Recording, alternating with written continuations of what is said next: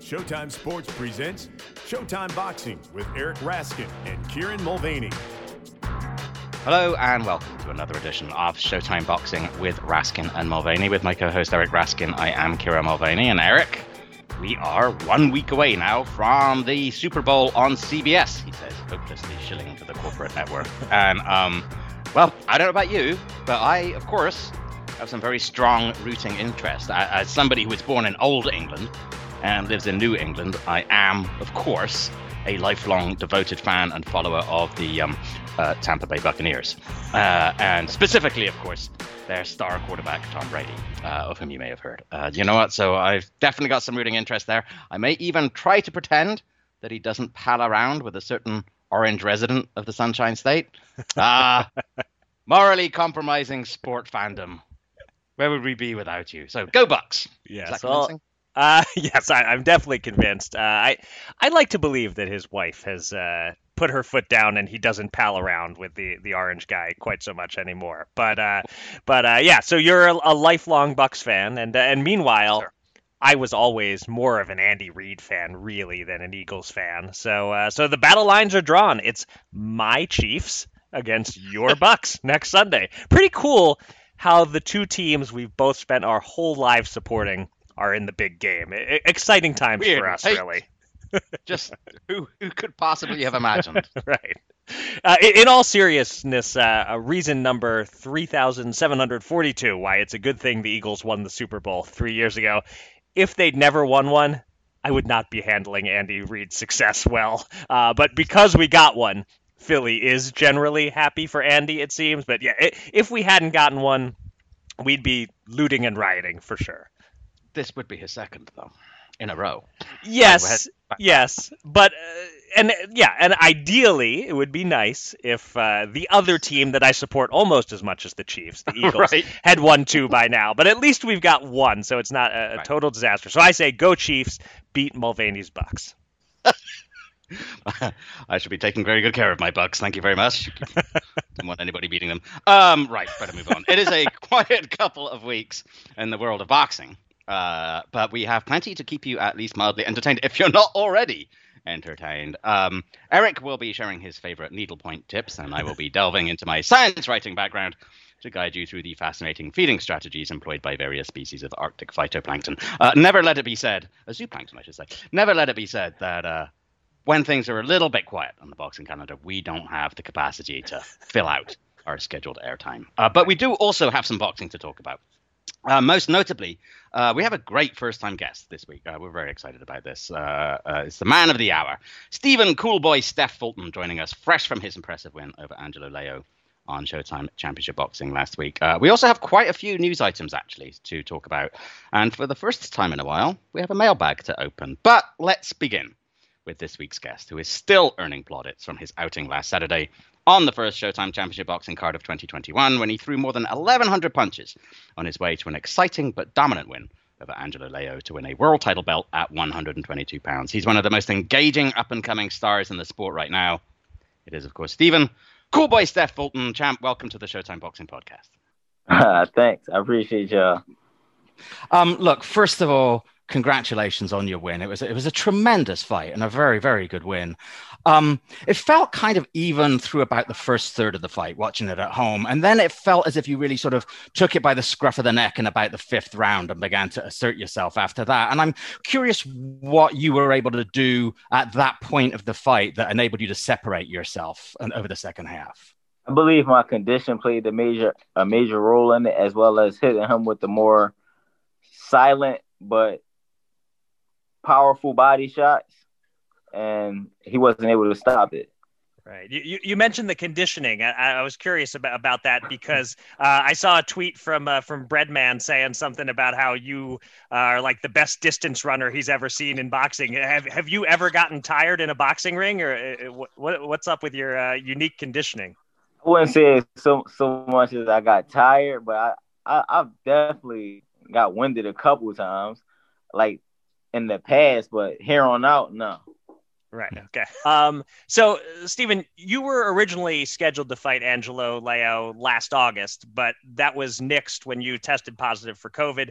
Was the fight that you fought last Saturday the same kind of fight you had planned all along, or, or did you alter the game plan after watching him beat Tramaine Williams? That was part of the game plan. What that part, like I mean, just all the way dogging him out. Wasn't yeah, the, always the that wasn't always the plan. Not even when I got out there, that wasn't always the plan. Okay, the plan hmm. changed when I got in there. Uh, okay, yeah, because we heard your corner sort of saying a couple times, hey, you know what, you could box him a little bit, but you clearly saw something in there and decided you wanted to do what you wanted to do. Yeah, that, that's kind of how it was. So we, he just, at that point, he just kind of like helped me do that in a better way. Hmm. So okay. It wasn't necessarily... I was going to make that decision, do that, then he said he was just going to help me do it in a more better way. Hmm. So, so it wasn't something specifically that you saw in his last fight against Tramaine Williams or anything. It was, it was what you were seeing in the ring on the night that, that led you to fight the way you did. Yeah. Hmm. Okay. Interesting. Um, so you were on that August broadcast when you could, even though you couldn't fight, you, you, you did an interview, and after you tested positive, you looked happy and lively as could be, like the virus hadn't affected you at all. We talked to Breadman the next day, and he was sick as a dog, and he he really suffered. And and I've subsequently, you've said that you you didn't feel great with the virus. And I'm curious, were you kind of just bluffing during that interview, or did it hit you later? How badly did it hit you, that virus? It hit mine. I was coming down at that point. Okay. I had my I had my, my those feelings that Breadman had earlier than him. Okay. So at that moment, it was just me, just being me, just making the best out of every situation. And how was it for you? I mean, it affects different people in different ways. Was it just like an energy sapping kind of thing? Like, like what was your experience? Mine was kind of like that, and it it'll feel like something vibrating my whole inside of my whole body at one, like at once, for like a good five minutes. Then it'll go away, then come right back. So I didn't know. It was like a, it was bringing me up and down. Uh, I had headaches, body aches. I went running one time and my nose started bleeding. Mm. Uh, loss of breath. So yeah, I had everything Breadman had. I just got over mine a little bit better. Mm. Yeah, I mean, you hear a lot of people like take a long time to recover. Based on what we saw the other Saturday night, you're you're you're free and clear now. Yeah, for sure. um, so so here's a question. Uh, I don't know if you've thought about this at all, but do you feel that the postponement ultimately worked to your advantage because Leo impressed so many people with the way he beat Williams, so it made your win o- over him much bigger than it would have been in August? For sure. I feel like everything happens for a reason. Uh, and that's and that's kind of how I looked at the situation after all. Right. Okay. So so it, it's just one of those things where not that he was any different of a fighter when you fought him than he would have been necessarily over the summer, but this is a, a case of being able to capitalize on the credit that he built up and, and you beating him at the right time, you feel like. Yes. Yeah. Gotcha. You changed trainers before this fight, and you sort of didn't say very much about it. You said that you maybe have some, some more to say about it later. It obviously worked really well for you, not just with your game plan going in, but your adaptation on the night. Uh, what was the rationale for changing your, your trainer? And, and I assume you guys are going to stick together going forward. Uh, I would say being honest, That was that was the better decision for that fight. And not only that, I've learned more with that person rather than him. Okay. Like, or, or in due time. All right. But it's, it sounds like you're still keeping some of it close to the vest. You don't want to say exactly what's yeah. going on here. Okay. Yeah. Is it true? I read somewhere that you and Wahid actually sparred during camp. Is that right? I've never heard oh, of a yeah, trainer yeah, sparring a fighter me, before. He sparred me for like two weeks. Straight for that fight. Uh, and, and it was around the time we started getting tested. We got tested like the second and third week of camp is when I was sparring him. Did, did he make for a good sparring partner? Yeah, he used to box. He was professional. Okay. Yeah. All right. So he, I assume, I assume he can't keep up with you uh, quite currently, but he was no, able no, to give no, you good no, work no. at least. No, yeah, I was body beating him. Um, so I want I want to ask you a little about your style and where it came from. Uh, we we've seen you now box from the outside. We've seen you throw a thousand punches in a fight, trade on the inside. You clearly have the ability to adapt your style. Um, I, I'm curious: is the way that you approach boxing inspired by anyone who came before you? Like, is there some boxer whose style you admired and you modeled parts of your game after him? No, I feel like I kind of have my own style uh, as uh, along with taking parts and bits from other fighters and, and adding it to and putting it all in, back into my style. So I feel like I kind of have my own style, but I I think that comes from just me, just always being myself, you know, being goofy, and just, I just put my cool that cool boy stuff into my my boxing game.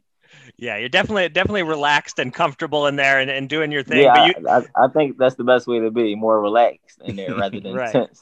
Right. right. Um, but so you said you did take bits and pieces to integrate them together. Are there any specific fighters that, that yeah. you idolized coming up? I like, I like, of course, Floyd. You got to say mm. Floyd. Uh, Purnell. I like Purnell. I like Roy. Mm. So it's like, I, I take bits and pieces of everyone, as well as people that I come up in the gym around. Mm. Right. Okay. So definitely, definitely some of the, the slick boxers are, are the guys who uh, inspired you. I'll give you a quick, uh, quick Mayweather question, since he was one of your favorites. So we saw what he did to, uh, to Manny Pacquiao in twenty fifteen.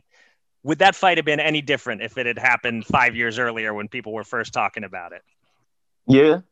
Yeah. Yeah. It would have been a lot different. Uh, Pacquiao would have, and Pacquiao would have won with eight more rounds. I feel like he'd have engaged a lot more in that fight, and I just feel like Pacquiao was a lot more slower, and mm. you know how you know what I'm trying to say. Like, I just, feel yeah. but hey, he got the job done. Right. Okay. All right. Let's let's let's, let's look ahead a little bit, because you know now you're you're in a good position, a great position actually, after after beating Angelo Leo. Uh, there's a lot of talk that Brandon Figueroa and Luis Nery are gonna meet up sometime really soon. Uh, the winner of that seems a very makeable fight for you. Would that be top of your list? Yes, that is top of my list. Do you have a preference as to as to who comes out of that? I think Nery pulls it off, but a part of me still says Brandon Figueroa. We might see a different Brandon Figueroa. He might bring a little bit more dog, okay. But I still think Nery pulls it off.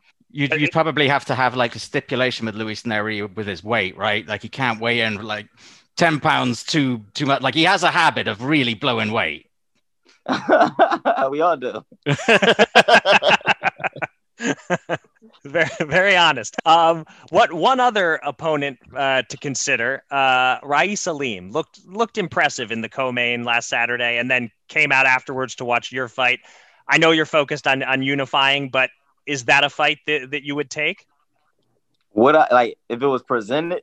Yeah. Yeah. Yeah, I'll take it. Okay. But it's not, it's, it's, but you prefer the Figueroa Nery winner, right? Yeah, Aleem I isn't... prefer, I prefer the, the, the bigger fights. Okay. So, I mean, not is your, that, that wouldn't be a good fight, mm-hmm. but I prefer like to chase bigger fights right now. Right. So is, is the thought with Aleem that you want that fight, but ideally you want it two, three fights from now when you guys have both built it up into something I bigger feel like than when it would he be? Built himself up a lot more. Hmm. Okay. Not can... saying that if it wasn't presented next fight or the fight after, I wouldn't take it. I'm just right. saying I feel like if he had built himself up a lot bit, a lot more, it, the fight would be even more better. Just right. just how like Angelo Leo was when he won against Tramaine, then leading up oh, yeah. into this fight again. Right. And and did you get like, a chance... Did you get a chance to watch Raeese's fight uh, from, from last weekend? I was watching in the locker room. Oh, okay. So did you have any, any particular thoughts on, on uh, you know, is he impressing you more than maybe you would have thought? Uh, or how serious a contender do you view him as? No, I don't. Honestly, I don't see him as a serious contender for myself mm-hmm. because I'm better than him and I'm slicker than his slickness. I'm quicker than his quickness. I'm stronger than his power. So it's like, I don't really see him as a threat to me. And I know our styles is way different. I feel like my style is a lot more slicker and his a lot more reckless with it. Mm. I think he's a lot more reckless with his, with his. We got to work on your confidence a little, Stephen. I, I think we, we gotta, we gotta build up your confidence. You're not, you're not, you don't believe in yourself enough. Oh, I believe in myself. um, so look, man, your division is absolutely stacked. Uh, there's you. There's still Angelo Leo, um, Aleem, Nery, Figueroa, Akhmadaliyev's there. Roman's still around. Tremendous, like, fighters at the top of that division. There could be another one. There's some talk that maybe in the not too distant future, the bantamweight champ Noah Inoue might move up to one twenty-two, which would really be something to add to the mix. How would you tackle the monster, and, and how much would you like to have a crack at him? Oh, that'd be a good fight. If he was to move up and decide he want to fight, oh, we could fight. Yeah. That would be a nice fight. Yeah. I still see myself winning. Y'all, I feel like it, people still have yet to see what I can do. Mm. But uh, it's okay. I'm going to continue to, you know, put that work in the gym, and I'm going to come back and I'm going to show y'all. Do you feel you're one of those guys, like a lot of fighters, honestly, actually show us more and perform better against the better level of opposition? You know, like you have the opportunity when you're in a really good fight with a tough op- opponent to actually show so much more. Do you think you're going to be one of those guys? For sure. I always step up, no matter the competition. So safe to say we haven't seen the best of Stephen Fulton yet. No, yeah, no, nah, I haven't seen the best. Y'all just seen something that I always like to do in, in the gym, like just bang and walk forward. And I like, I like to fight when I'm in the gym. Mm. Right. But my coaches just don't be wanting me to do that in a fight. They just want me to box. They say it's more easier when I box. Right. Yeah. Hey, we've seen a lot of fighters over the years give in to that uh, that temptation, that that urge. Like Arturo Gatti's a guy who comes to mind. Like he could box, but he just loved to fight and he couldn't help himself. So there's a little of that in you, I guess. Like Errol Spence said, man, boxing get boring sometimes. It do. Right. Uh, all right. So so last topic here, Stephen. Uh, you're from Philly. Uh, I'm from Philly. Uh, well, not really. I'm from the burbs. Uh, so I, people who are really from Philly probably don't count. Don't count me as being from Philly. But um, but I've rooted for all the Philly sports teams all my life. Now I'm curious. Uh, the, the listeners might not realize we're on Zoom. We can see each other. You've got a, a Lakers sweatshirt on there. Does that mean you are uh, a Lakers fan more than a Sixers fan? I'm a Kobe Bryant fan. Okay. All right. So he's got the Philly roots. Okay. What? Yeah. So what What about football, though? Are you an Eagles fan? Um, I'm rock with the Eagles. I don't watch football as much, though, but I'll rock with the Eagles. Oh, okay. But basketball is more your sport. Boxing. Well, I, I just strictly like boxing. Okay. Uh, but as, as far as uh, basketball, since we're coming off uh, a week where the Sixers and the Lakers just played a big game against each other, uh, I'm a Sixers fan. How far do you think they're going this year? Do you, do you feel like uh, Joel Embiid and those guys could make a deep I feel run? Like Joel can, I feel like Joel can lead. I feel like he can lead the uh, the team. Okay, uh, but you know, for for now, you're uh, you're, you're Philly's only champion. Uh, so uh, you you probably don't want the Sixers, uh, you know, sharing that spotlight with you. You want it all oh, to no, yourself. Yeah, I guess I do. All right, so you you'll I accept. Want all to win. Okay, all all the Philly. All right, great. Well, then uh, let's let that happen. All all the Philly teams and all the fighters as champions at once. Oh, I could for settle sure. for that. Yeah. uh, Champ, look, it's been a real pleasure having you on. Thanks so much for joining us. Um, you're great to watch in the ring. You're a lot of fun to talk to outside of it. Uh, congratulations again on a fantastic start to the year. All the best for the rest of twenty twenty-one. And I hope you'll join us back on the podcast again. Thanks. I appreciate y'all.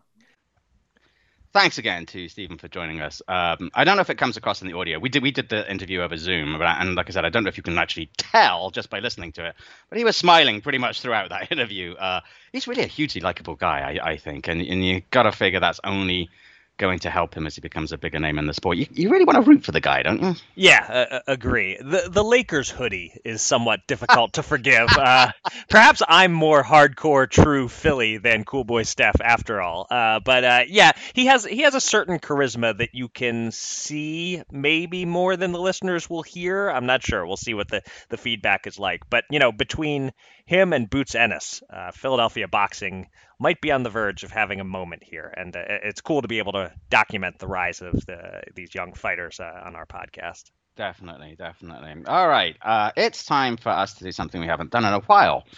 And that's open the mailbag. Uh, we put out a request for questions. Uh, you guys out there answered the call. So uh, let's get right to it, shall we? Indeed. Uh, and we begin with one from Rob Rigler uh, at Riggs twenty-two, who asked, what's your favorite medium or small, parentheses, less than ten K capacity venue that you've ever witnessed a fight from? What do you say, Kieran?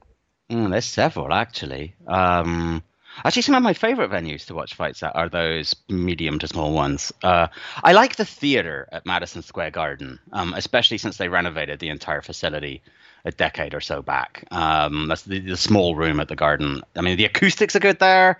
Media seating is excellent, which is yeah. also the factor that, you know, you, we we think about. Uh, it's where, you know, how accessible are the bathrooms? What's the Wi-Fi like? Where where do they put the media? All those kind of things. But that, that's all good there. Spectator seating seems great. It's a uh, it's sort of like a three-quarter situation with spectators. Right. Um, uh, and the ceiling lights, especially since the renovation, make for a really attractive backdrop for photograph and broadcast. And the whole thing just has a really good vibe. And the fans are often pretty raucous there. Uh, I like the Chelsea at the Cosmopolitan in Las Vegas um, for many of the same reasons. Just, you know, good acoustically, good media seating. Uh, there was that one time where I was very grumpy there after you and I and a bunch of H B O people had spent far too long walking there from the M G M. Uh, yes, right. Mayweather from. But that aside, that aside, I do like watching fights there. Um, I enjoyed the Salle des Étoiles in Monaco, which actually had terrible media seating and facilities and was very, very snobby. But I only mention it just to bring home the fact that I once covered a fight in Monaco. Um, but the favorite, I think, has to be what I think is now called the Dignity Health Park, um, the former StubHub. Right. Um, it's a bit of a bear to get to, as are most things in Greater Los Angeles. But gosh, there's nothing like being ringside, outside on a warm Southern California evening, watching two people beat the snot out of each other. And and there's something, as we've discussed and many others have discussed plenty of times, there's something about that venue that seems to consistently bring out the best uh, in fighters. Um, I've been there for a lot of good fights. I was there for the last night of H B O Boxing. Um, but actually, funnily enough for me, I still think like my most vivid memory of that venue, it was the night that Gennady Golovkin really became Gennady Golovkin, where he really broke through. That was when he just beat up poor Marco Antonio Rubio in front of a mostly Latino crowd, it seemed, many of whom were wearing Mexicans for Triple G hats. That was right. The first time I realized that Golovkin had really broken through and was at that venue. So, um, yeah, those are the ones that come to mind, I think. What about you? Well, I'm glad that uh, you went first on this, because my answer required no thought whatsoever. This is just way too easy a question for me, partially because I haven't been to some of the venues you mentioned, uh, the theater at Madison Square Garden uh, and the, the, the one at the Cosmo being the exceptions there. But uh, this is so easy for me. It's the Blue Horizon. Uh, I wonder. I wish yeah. I'd had a chance to go to the Blue Horizon. Yeah, it's definitely it's on the small, not the medium side. It held a little under fifteen hundred people, and there was nothing else quite like it in my experience covering boxing. Um, and I'll just recommend to everyone, you know, the Blue Horizon is not uh, hosting fights anymore, but, uh, you know, there are venues somewhat like it out there. When club fights return and spectators are allowed at those fights again, I really recommend everyone, you know, yeah. support your local promoters by buying a ticket and go see a club show. It's often a great experience, regardless of whether the fighters are any good or the matchmaking is any good. There, there's a purity to it.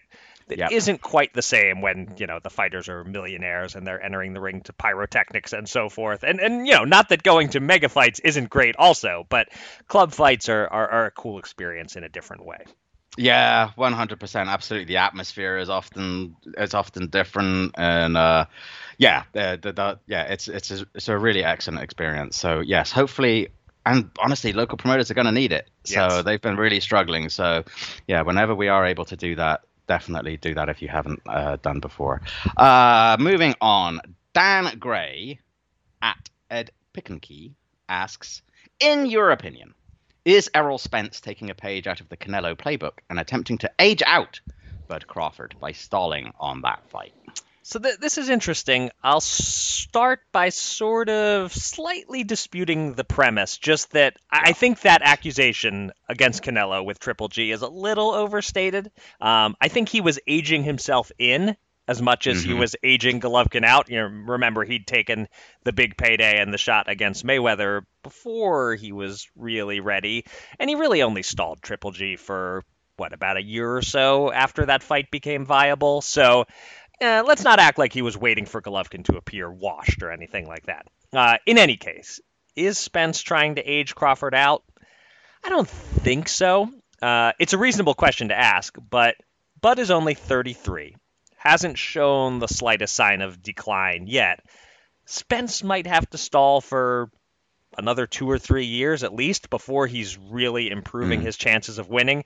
Um, of course, I'm sure our listeners saw some of the back and forth on Twitter this week between these two, which is just annoying if, they, if they're not going to get yeah. serious about fighting each other.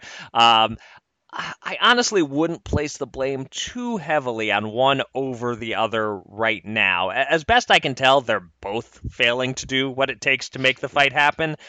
But Spence can be forgiven a bit more because he has all these other options and he's been beating some A-level or at least A-minus level opponents, whereas Crawford has very few options at one forty-seven if he can't get Spence.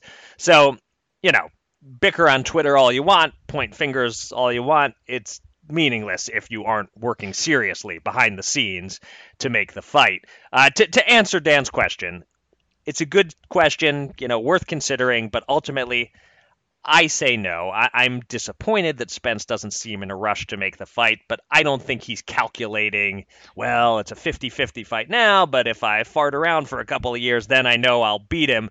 I don't believe he's playing that sort of long game, in part because it would be such a long game at this point. What do you think, Kieran? Yeah, no, I agree with you one hundred percent. I mean, and I think there's always a sort of kind of jockeying that goes on in negotiation, whether it's actual serious negotiation or social media posturing like you were talking about. I mean, any fighter is looking to strike that perfect balance between risk and reward, right? And wanting to fight opponents that will give you titles and fame and fortune, but trying to do so at the best possible time. Um, I agree with you. I don't think that that's Spence's consideration, but to, to, to sort of follow on from the point that you made, I do think he's put fully aware that the pressure is really more on Crawford to get yeah. the fight done uh, than it is on him. Uh, I, I, you know, like you said, Errol's already headlined a few pay-per-views. He's got further options.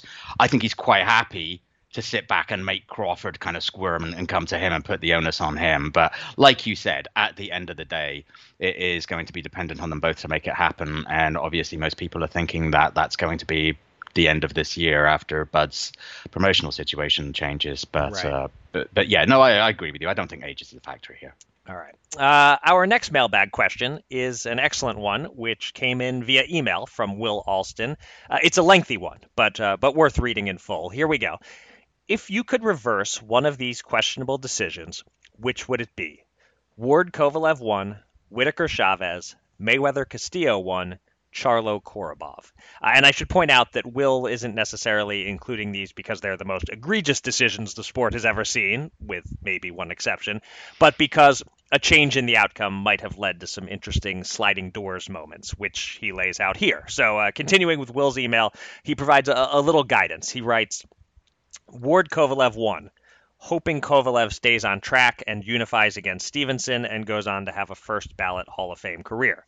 Whitaker Chavez, simply because it was a black eye on boxing on such a huge stage and stained Whitaker's legendary career while not enhancing Chavez's.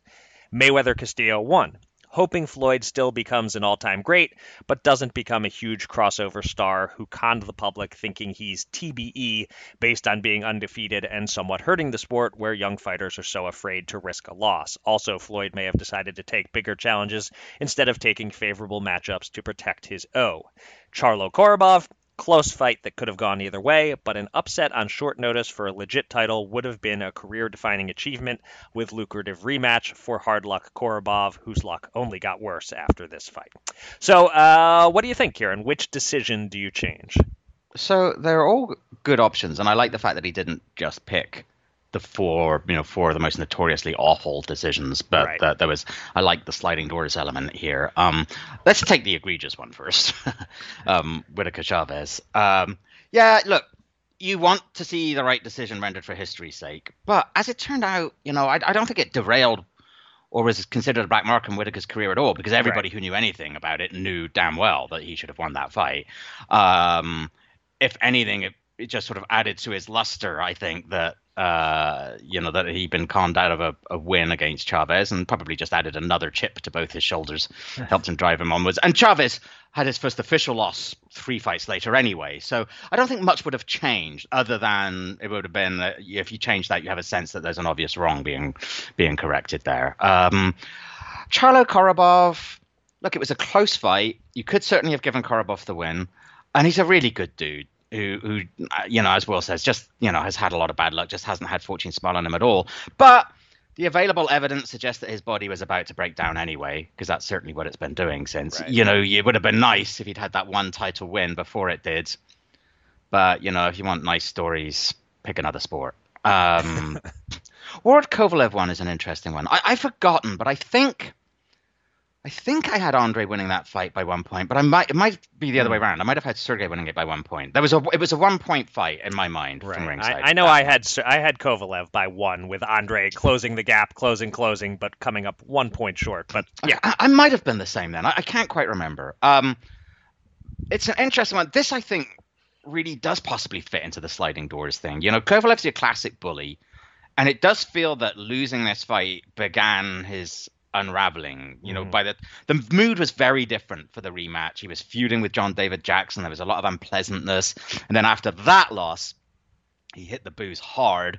That was when he, you know, swerved off the road and and and, and crashed his car. Wound up visiting a monastery in, in Greece to try and put his head together. Kovalev might have gone on to do more had he won. I'm not sure he would have ever gotten the Stevenson fight. I don't think Stevenson ever wanted that fight. Um, But even if he, the option was there for him to have done more, I'm not sure he deserved to. And, and given s- the subsequent accusations of violent assault, giving his tendency to make racist comments, much as I enjoyed interacting with him personally, I'm not going to use my alternate universe machine on him.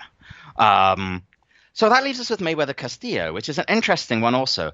I used to also subscribe to the theory that had Castillo gotten that nod, that Mayweather would have been, you know, freer to take on bigger challenges and, and, right. and less fixated on the O. But first of all, we don't know that. Maybe he would have been more reluctant to take on fights where he might lose. I, I, I don't know. We would have been spared the T B E nonsense. Uh, and that right there makes it almost worthwhile.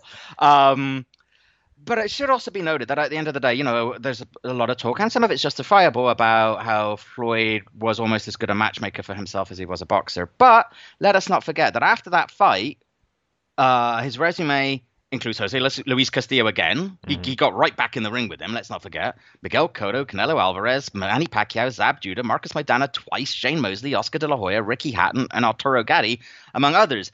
Did he take on, as you mentioned already, Canelo before Canelo was ready? Yep. Did he take on Cotto, Pacquiao, and Mosley past the peaks? Sure. Um...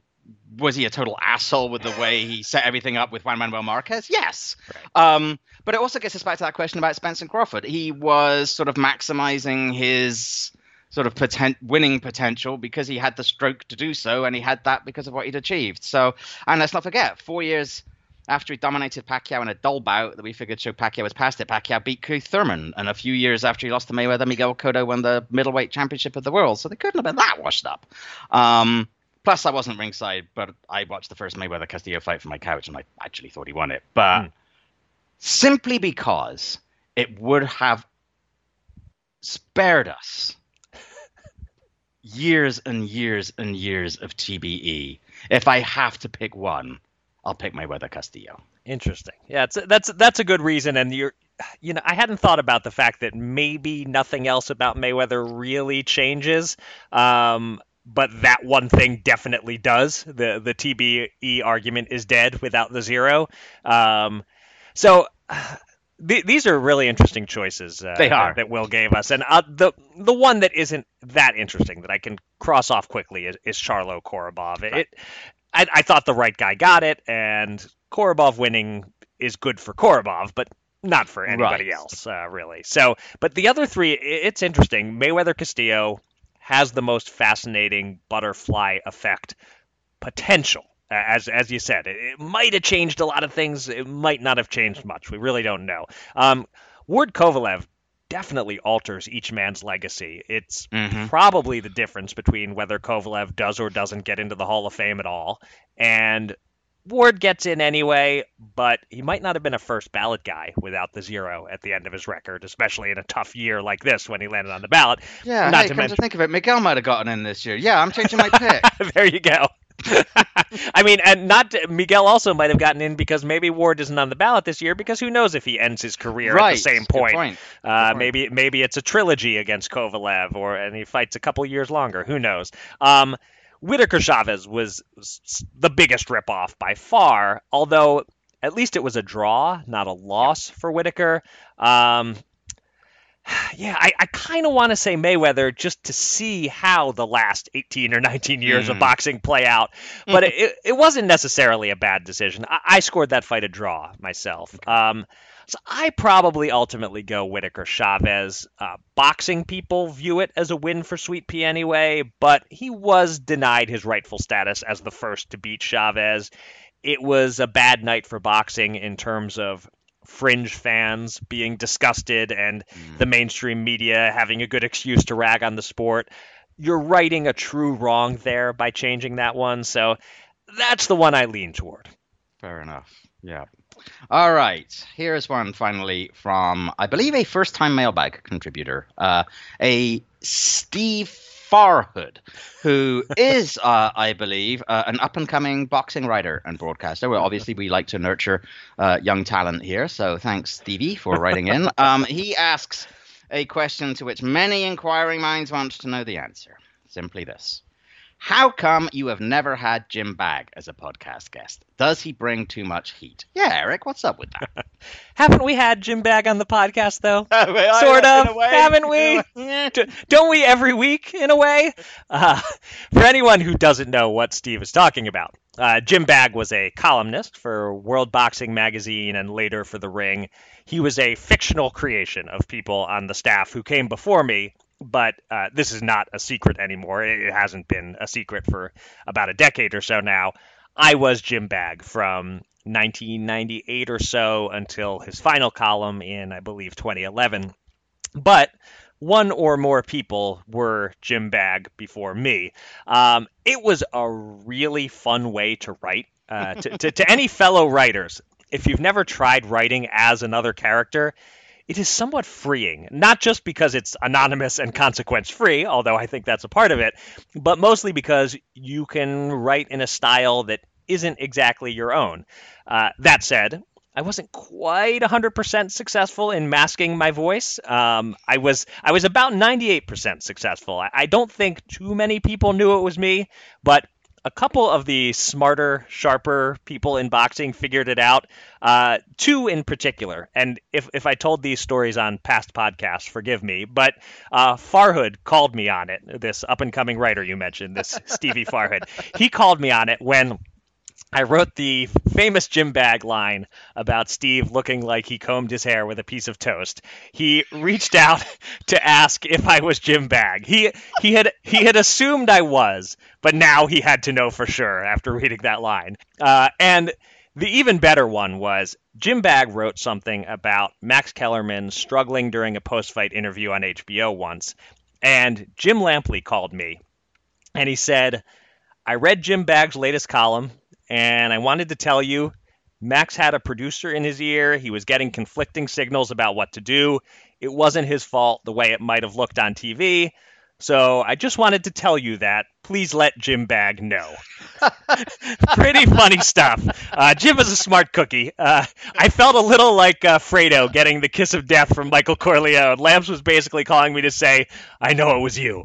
Um, and uh, and one more note on, on this topic, if you'll indulge me. Uh, Detloff and I were going to have Jim Bagg on Ring Theory once. Uh, we we knew this guy who had a perfectly gravelly, old man-sounding voice to play Jim Bagg. And so we were going to have him on, on Ring Theory, basically reading a script that we would write for him. And we'd pretend, you know, see, Jim Bagg is a real person. Uh, but our, our guy bailed on us. I forget why. Uh, but he backed out, and uh, and that was that. We never did have Jim Bagg on. Uh, but not because, uh, you know, to answer Farhood's question, uh, he brings too much heat. That was not the reason. It was many, many years before I knew that Jim Bagg was you, but I used to enjoy reading Jim Bagg columns in in the Ring. And now I wish that I still had some of those old rings and could read them knowing that it was you writing them. uh, one, the one thing that I that really, the two things that really register with me, my memories of Jim Bagg columns, of the A, obviously he was an asshole, but Um, B was also, I just loved the way, and knowing you now and picturing you writing it, I can imagine you cracking up when you were doing it, the way he would always refer to himself in a variety of third persons. Right. You know, the Bagster, Bagorama, the old right. Bagmeister. And I could just now picture you sitting down and just cracking yourself up coming up with another one of those for each column. It's funny. So that was that obviously predated me. The the person or people who were Jim Bagg before me came up with that shtick, and I just oh, okay. and anyone who wrote as Jim Bagg had to continue it. That was actually my least favorite part of it because really? it, it became like a real. There was like, I don't know, I felt like I had used up all my ideas fairly early oh. on, and then it was, there was just this pressure to, well, I've got to come up with, you know, I can repeat a few, I'll throw a Bagorama in here and a, and a Bagmeister there, but but you but I have to come up with a couple of new ones each column, and it was kind of a chore after a while. Oh, really? Oh, well, yeah. There you go. Do you know who your antecedents were? I do. I do, and it and, remains a secret. Uh, yeah, I don't know that uh, that the secret uh, is out on uh, him or them, so uh, it is not my place to reveal okay. anything. Okay. Oh well, these kids today—they have no idea what they're messing with their social media accounts and their YouTube news. Yeah, I Jim, Jim Bagg is on Twitter. That's true. He tweets. He tweets about once every three years, but uh, yeah. you know. All right, look, many thanks to everyone who wrote in, uh, especially little Stevie Farhood there. Um, that that was fun. Uh, we also had quite a few people reach out to us about last week's top five list. Um, if you recall, two weeks ago, I set Eric the challenge of coming up with five vaunted prospects who turned out to be busts. And uh, last week, Eric gave me his list. I offered a few other suggestions. Um, and a few listeners brought up other names that we didn't mention. Uh, Ravishing Rick Rude, who I'm pretty sure is not the real Ravishing Rick Rude, for right. because A, the real Ravishing Rick Rude is dead, and B, the Twitter handle of Ravishing Rick Rude is at black underscore Gatsby, um, wrote to say, what I'd like to have right now... is for you fat podcasters to sit down and acknowledge that Frankie's Gomez and Gavin are good shouts. Highly thought of. Um, Eric, how do you like that one? Huh? Yeah, not, not bad. You, you got you got the wording right. I'm not sure the actual yeah, voice impression was all that strong, but yeah. I have never been mistaken for Ravishing Rick Rude, so I'm I'm now not not the, not like the same that. Six pack abs. Yeah, no, not even, yeah, no, we're just not even going down that road. Okay. Uh, uh, Eric Aragon at T L K Boxing Talk also suggested Frankie Gomez, as well as Joel Julio and Ike Abeyabuchi. You did mention uh, Abeyabuchi in your sort of dishonorable mention list, I guess. Um, our regular correspondent, Moose, at Sandy Moose zero four zero eight, also suggested Julio. Um, I think the Frankie Gomez suggestion in particular is excellent. I can't believe mm. I forgot it. Um, a clear waste of, of talent. Uh, he had real motivational issues. I mean, on the one hand, I don't know that he was super duper hyped in the way that some of the ones that we mentioned were, but within boxing, I think he was a kid that people were looking at, and, and certainly Golden Boy had high hopes for. I, um, he turned up overweight a couple times. I was uh, at the weigh-in. He was not supposed to be on the undercard for Canelo Kirkland in Houston, and he was something ridiculous, like five pounds over. Right. Uh, for for that, I, I've forgotten how much it was. Then he had a couple more fights, and then he just disappeared. I mean, he literally disappeared. Nobody involved in boxing had any idea where he went. There've been sightings of him subsequently, but he was he was just gone. Um, Joel Julio, I don't know, was he that hyped? I mean, apart from the fact that Dan Rayfield liked him and called him the love child, uh, was he that hyped? I mean, he struck me as a guy who had a lot of potential people were paying attention to and didn't, and had a good career, but not a great one. And I don't know if that really sets him apart from most fighters, really. Um, but but yeah, definitely, uh, definitely Frankie Gomez. Very good shout there. Yeah, um, I'll admit to just completely forgetting about the Frankies, yeah. and Gomez in particular was the guy who had some people saying, you know, watch out, this guy's going to be the next big thing, and then nothing ever happened. Um, Julio, I had the same feeling as you. I did think of him when I was putting this together. He fits, but his hype was a little different than most of these mega-hyped prospects. He didn't turn pro with hype. He started getting hype after appearing on some off-T V undercards, yeah, maybe twelve, fifteen fights or so into his career. As far as I knew at the time, it was Dan uh, and and and me. Uh, we, uh, I oh. was I was the other one who was really blowing him up, but I didn't have a fraction of Dan's audience, so it so it really became Dan's pet thing that, you know, Joel Julio was going to be special. Dan gave him his nickname, as you said, and then Julio soon fizzled, but because it was mostly the hype of one and a half people, basically. I, I don't, I didn't think he warranted cracking my list for that reason. Um, So uh, Eric Aragon, uh, who who gave us some of that feedback, he also brought up Felix Verdejo, uh, who I did mention toward the end of my list of, of others last week. And then we got uh, Homer, at Homer, uh, who is rapidly becoming one of our most dependable contributors, also suggested Frankie Gomez, and he added Sean Estrada to the list. Uh, and Andy Bowen, at Andy Bowen, wrote, for a prospect turned bust, I had Sean O'Sullivan, eighty-four Olympic silver medalist who was a big thing in Canada until Simon Brown mauled him in three on an N B C card. Stephen Brunt's book, Mean Business, covers his career. Um, I remember Estrada. He was a total bust, but I don't think the hype was that big. Um, kind of just one of many Olympic prospects. Um, as for O'Sullivan, he was slightly before my time, and I guess the legend of his hype hasn't really endured because I hadn't heard much about him. But looking at his record, he does seem to fit. Uh, but ultimately, no regrets for me over anyone I left out, other than maybe Chuck Davey, who you suggested last week. Right. Uh, that that was the one that, that stood out that I thought uh, I, I wish I'd thought of. Um, there weren't any others uh, that I really felt like I'd missed. Uh, Kieran, thoughts thoughts on these other suggestions from the listeners here? I, I did think about Sean O'Sullivan also. Not that I'd heard of him, but you know, I mentioned the that I found a Graham Houston column right. um, from a while back, and he was in that, and he seemed interesting, and I did think about him, but you know, passed on him in the end. And rather like Frankie Gomez, I'd forgotten all about Sean Estrada. Um, I, I think, to be fair, though, as I reminded myself about him, I think it wasn't so much he was a bust, but I just think he got injured a lot, right? And I think he had mm. to have some surgeries, and he just uh, he was undefeated, I think, at the end, and just walked away, I think. So um, it's, he didn't walk away because, like Gomez, he was just too fat. Well, uh, I, just, I just think he got hurt a lot. So, um, but anyway, uh, I love uh, the fact that we're getting feedback on these top five lists. Yep. We figured when we decided to do them that people would be into them. Really appreciate everyone writing in, and uh, and it's good actually. People have had like really good suggestions for for for names we've missed for both of these lists or for the previous lists that we've done. Um, we're enjoying doing them. Let's keep it going, Eric. It is your turn to set me a challenge for next week. What's on tap, buddy? Uh, so it's interesting you mentioned the suggestions that we're getting because people are also starting to suggest ideas for lists. Yes. And um, we got one on Twitter from another person who regularly contributes feedback, David Cushion. Uh, he suggested the top five mega-hyped fights that fell very short of expectations.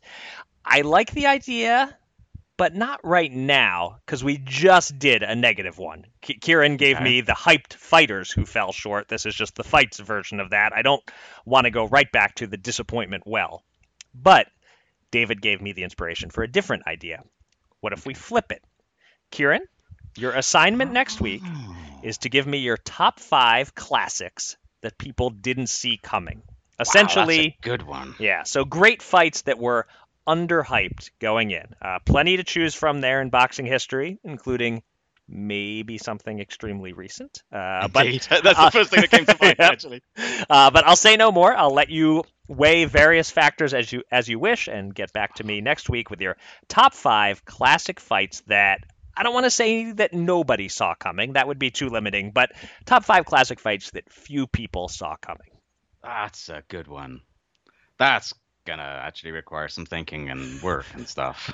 Sorry, should I come up with something different? Would you? Something top easy you could do. Boxers whose names begin with A. There we go. That's probably not easy either. Uh, probably not, yeah. We'll figure it out. All right. No, that's a good one. I like okay. that one very, very much. And that's definitely the kind of thing that people are going to have uh, opinions about as well. Yeah. So, all righty. Okay, let's turn to the week's news. Uh, Eric, Uh, for me, actually, we had a whole flood of stuff at the very end here, but nonetheless, I'm going to stick with what I thought was the main event by about midweek. Uh, it centers for me on, on two of the brightest prospects slash contenders in the welterweight division, uh, Virgil Ortiz and a uh, guy you mentioned earlier, Jaron Boots Ennis. Both are unbeaten. Uh, Ortiz is twenty-two years old and sixteen and oh with sixteen K Os. Ennis is twenty-three years old and twenty-six and oh with twenty-four K Os. And although no official announcements have been made yet, I believe, uh, both are widely reported to be on the verge of agreeing their next fights. Both are important steps up. Uh, Ennis is seemingly facing off against Sergei Lipinets on Showtime on April tenth, while Ortiz is looking to go up against former one hundred forty pound titleist Maurice Hooker on March twentieth on D A Z N. Eric, I love both of these fights for both these young men at this stage of this, their careers. What do you think? Yeah, a- absolutely. How could you not be excited for fights like these? It's interesting. In both of these cases, I don't have much trouble making a winner pick. You know, as, as solid as Lipinets right. is, as dangerous as Hooker is, I see them both as very clear underdogs because I regard Ennis and Ortiz that highly. Um, but they are both tremendous steps up, as you said, relative to the opponents these prospects have faced to this point, and they will tell us something. Um, and maybe they'll tell us a lot. Uh, if it turns out either Ennis or Ortiz is not quite all they currently seem to be, then Lipinets and Hooker are good enough to expose that. Uh, but, you know, to go back to our recent top five list topic, I don't think Boots Ennis or uh, Virgil Ortiz are, are going to be busts. Uh, they might yeah. be my two favorite twenty-three or under fighters in the whole sport right now. Uh, so, yeah, these are good tests. We, ha- we have some good fights to look forward to a couple of months from now. Yeah.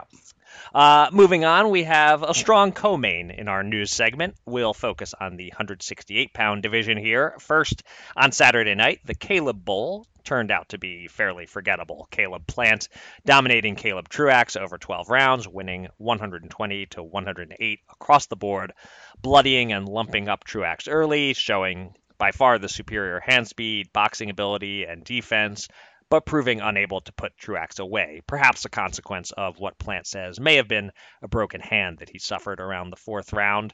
And while we're talking super middleweight news, Canelo Alvarez is, as expected, reportedly going to be making his Cinco de Mayo defense against Billy Joe Saunders on either May first or May eighth, assuming he defeats Avni Yildirim next month and doesn't suffer an injury. Uh, Kieran, your thoughts on what this all means for the one sixty-eight pound division?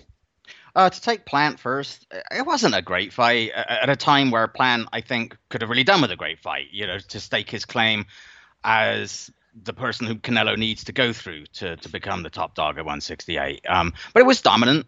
Um, Plant doesn't seem like the kind of guy who makes excuses, right? I suspect he legitimately badly damaged his hand, and and maybe he would have scored a stoppage without it, but who knows? Uh, he was otherwise completely dominant. Um, the, the slight problem for, for Caleb Plant is that we know what the eye test tells us, that he's an excellent boxer with good defense and decent pop. He, he still hasn't proven that against truly top-rate talent. It, it would have done him a lot of good. It would have been a real statement as to who he is had he actually been able to take on a guy like Caleb Truax and really get him out of there. Right. Um, but still, a win is a win. Um, the one slight problem that I think for him that may end up happening or, or, or showing up is that uh, it looks as if David Benavidez will face Ronald Ellis on Showtime uh, right. shortly. Uh, Benavidez will wipe the floor with Ronald Ellis. Um, he'll look spectacular. Um, and memories are short. Right. And, you know, so w- if Canelo comes victorious out of Billy Joe Saunders fight in May and is looking for the next opponent, if Benavidez just destroys Ronald Ellis, he's going to be top of people's mind. He's going to have that kind of extra factor to make him uh, probably put him at the, at the front of that list. Um, so, so that's the issue there for Caleb Plant. But I do think, you know, the Canelo news shows that. I think it emphasizes that the reason for his split with Golden Boy and for a while DAZN really wasn't the money. It's that he really wanted to fight. And taking on Callum Smith, Avni Yildirim, and Billy Joe Saunders inside six months is, is freaking old school and badass. yeah. Um, even if, you know, under the old arrangement that he had with DAZN, they wouldn't have regarded probably any of them as marquee fights. Um, You know, there was a time where I thought that Saunders was all wrong for Canelo, but I think that Saunders is at best plateaued and Canelo is going from strength to strength. Um, I think Canelo probably, you know, smokes him and then does hopefully set us up, you know, for a fight against Plant or Benavidez or, to be fair, maybe Ronald Ellis, although I rather doubt it. Um, but I do think that this shows that those fights are going to happen at some point. At some point, as long as Caleb Plant stays undefeated, he's going to fight, uh, going to get a chance against Canelo. As long as Benavidez stays undefeated, he's going to get a chance against Canelo. Canelo is clearly focused on collecting all the trinkets at one sixty-eight right now. Yeah, seems that way. Uh, we have a packed news undercard too. Uh, Keith Idick and Jake Donovan of Boxing Scene report that Adrian Bronner's opponent for his February twentieth comeback bout on Showtime will be unbeaten Giovanni Santiago, uh, and another fight that is apparently close, a heavyweight bout between Alexander Usyk and Joe Joyce, which sounds incredibly intriguing to me. Um, But that's all the just that's the boring, easy to talk about undercard news there. Uh, we have also a bunch of info about one out of left field matchups and two circus attractions. Uh, we'll keep our eyes on this, but there is increasing noise that's come out of nowhere, really, and just went from a rumor to something that sounds like it might be on the verge of happening. Uh, a possibility of a Ryan Garcia-Manny Pacquiao bout, which apparently would be at welterweight, although Garcia has to this point uh, campaigned at lightweight, and I must confess I find this idea absolutely fascinating.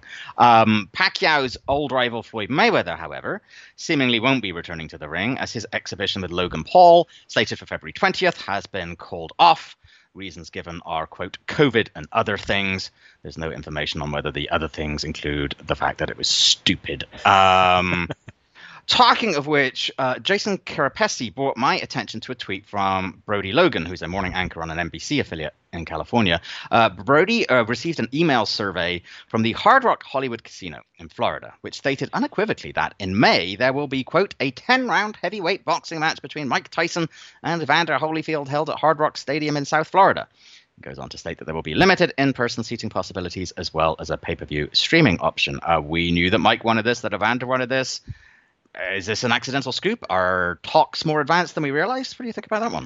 Uh, yeah, you know, a lot of interesting stuff here that, that we grouped together. Um, why don't I, I'll, I'll approach them in order from least interesting to me to most interesting to me. Uh, so least interesting, Mayweather versus Paul. Uh, for what it's worth, officially they're saying postponed, not mm. off, but at no point have I had any interest in this. If it happens, people will make money. I am not one of those people, so I don't care. And I will not be one of those people who helps them make money, not right. paying one penny to watch this if it happens. Um, so Tyson Holyfield three, this does feel somewhat inevitable. It has from the moment Tyson versus Jones made all that money. So, yeah, we, we might have a scoop here. I haven't heard anyone else uh, report on this. Uh, again, I will not be paying a penny for it, but I do want to see Evander collect a payday if he can do so without getting hurt and without Tyson getting hurt. Uh, next for me would be Pacquiao versus Garcia. Uh, as of Sunday morning, though, Golden Boy, Garcia's promoter, is denying that this is a serious possibility. Uh, I have no idea whether they really know what's going on with Ryan Garcia or not at this point. Um, I agree with you that it's a fascinating fight. I get why both sides would want it.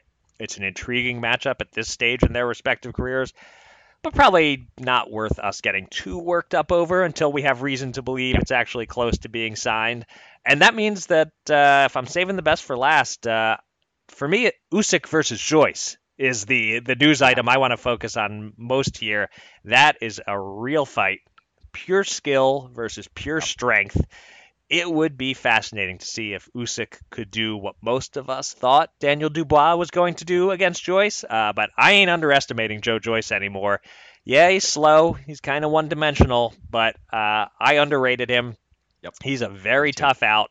This is a tremendous fight, and the winner is very well positioned right underneath Fury and Joshua in what is a legitimately really hot heavyweight division right now. So that means the Adrian Broner news is the most interesting one to you? Oh, yes, right. I hadn't gotten to that. Uh, yeah, let's wait for Showtime to make that announcement official, and we'll be, uh, I'm sure, previewing that fight in full uh, if indeed Giovanni Santiago is the opponent. Indeed so. Yeah, I am. I, I'm with you on Usyk Joyce. Uh, I'm looking forward to that being confirmed, as it seems it might be. That is fascinating. Uh, all right.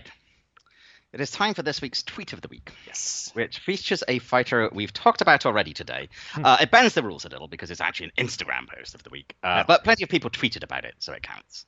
Um, okay. It is from Sergei Kovalev, mm. who last Sunday posted a picture of himself with four holes in his shoulder and revealed that he had tried the Kambo ceremony on himself. Uh, for those who don't know, this refers to the toxins secreted by the Amazonian tree frog. I'm not making this up, um, which Amazonian peoples have apparently used for a long time. Uh, there, the, Kovalev's post was in Russian, but they sort of like auto-translate of the post, which seems to have been cut and posted from some pasted from somewhere. Uh, Sergei wrote, um, "The frog is caught, then tied tightly to four sticks placed in the ground, and its limbs are stretched between the sticks. This causes the frogs to be tense enough to activate its immune system and release the peptide from its skin. Honestly," he wrote, "the procedure is unpleasant." Uh, and here the translation doesn't quite work out. Uh, it's a bit muddled, but it says, because of the condition, I was under the same substance for ten to fifteen minutes. But at the end of the ceremony, you are so glad it's over. So apparently the deal is that somebody like makes these little holes normally in your shoulder or in your abs, and then you put the frog toxin in there, into the, the holes. Now, look, I'm just a small town country podcaster, so I don't know much about this. But it turns out that just a few weeks ago, the New York Times published an article on this. Apparently, it is a becoming quite the trendy thing among, to quote the, the New York Times, West Coast wellness influencers, which sound like the kind of people I would like to punch in the face. But um, it, the article opens with this. It's like you're having a fever or a major allergic reaction, said Julia Allison, thirty-nine. Um, then your face starts to blow up. They call it frog face, Miss Allison said. It kind of looks like a celebrity plastic surgeon went to town on your face, like Kim Kardashian in the Funhouse mirror. And then suddenly you are unbelievably nauseous. You're basically going from zero to the worst flu of your life within sixty seconds. And the article goes on, uh, Cambo, long used by some indigenous tribes in South America as a sort of rainforest vaccine, is not a recreational drug. You don't trip in the tangerine trees and marmalade sky sense. Instead, you vomit. Uh, later on, it notes that at its peak, or is it nadir, subjects can find themselves projectile vomiting into plastic buckets for fifteen to forty minutes, or running to the bathroom with gastric distress. After the worst passes, they often peer into their buckets and analyze the color of the discharge to gauge the treatment's effectiveness. I don't know really what else to say about any of this. Um, apparently, a lot of people in response to Sergei's post said that apparently Mike Tyson and Joe Rogan go on about this at length on their various podcasts, like they're mm. devotees. So make of that what you will.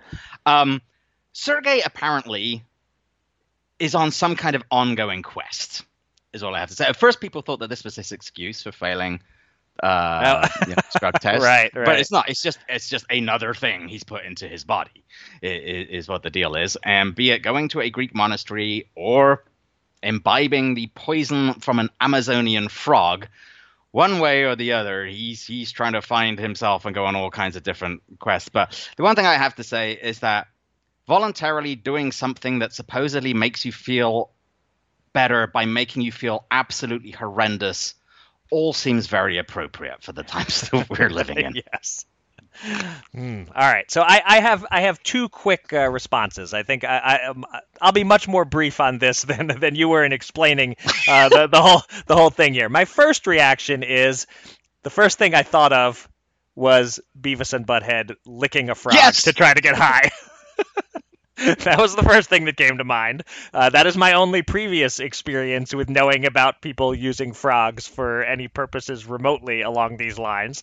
Um, and the second thought that I have on this is I'd like to go back and change my answer from earlier. I am going to say let's change the decision in Ward Kovalev one. If Sergei winning that fight means that he never pokes those holes in his body and uses these frog toxins or whatever, and I never have to hear about it in the Tweet of the Week segment, then uh, let's go ahead and uh, change history on that one. Kovalev defeats Ward in their first fight. There you go. There you go. And nobody spends forty minutes projectile vomiting into a bucket. Exactly. Well, not for that reason, anyway. Right. All right. Uh, I think that's probably... Uh... That's probably enough of that. I don't think we can really follow up from that. So let's no. just call a halt to this, shall we? Um, let's. Uh, yep, that'll do it. I think for another edition of Showtime Steve Boxing. Steve Smoker is stepping in. He's he's waving it off. Even he's seen yeah, enough. That's right, exactly. Uh, thanks again to Stephen Fulton for joining us, which feels like so long ago now. So many things have been discussed since then. Uh, and thanks to all of you for your great mailbag questions and top five list feedback. We will be back next week. Until then, thanks for listening. Be safe. Be kind.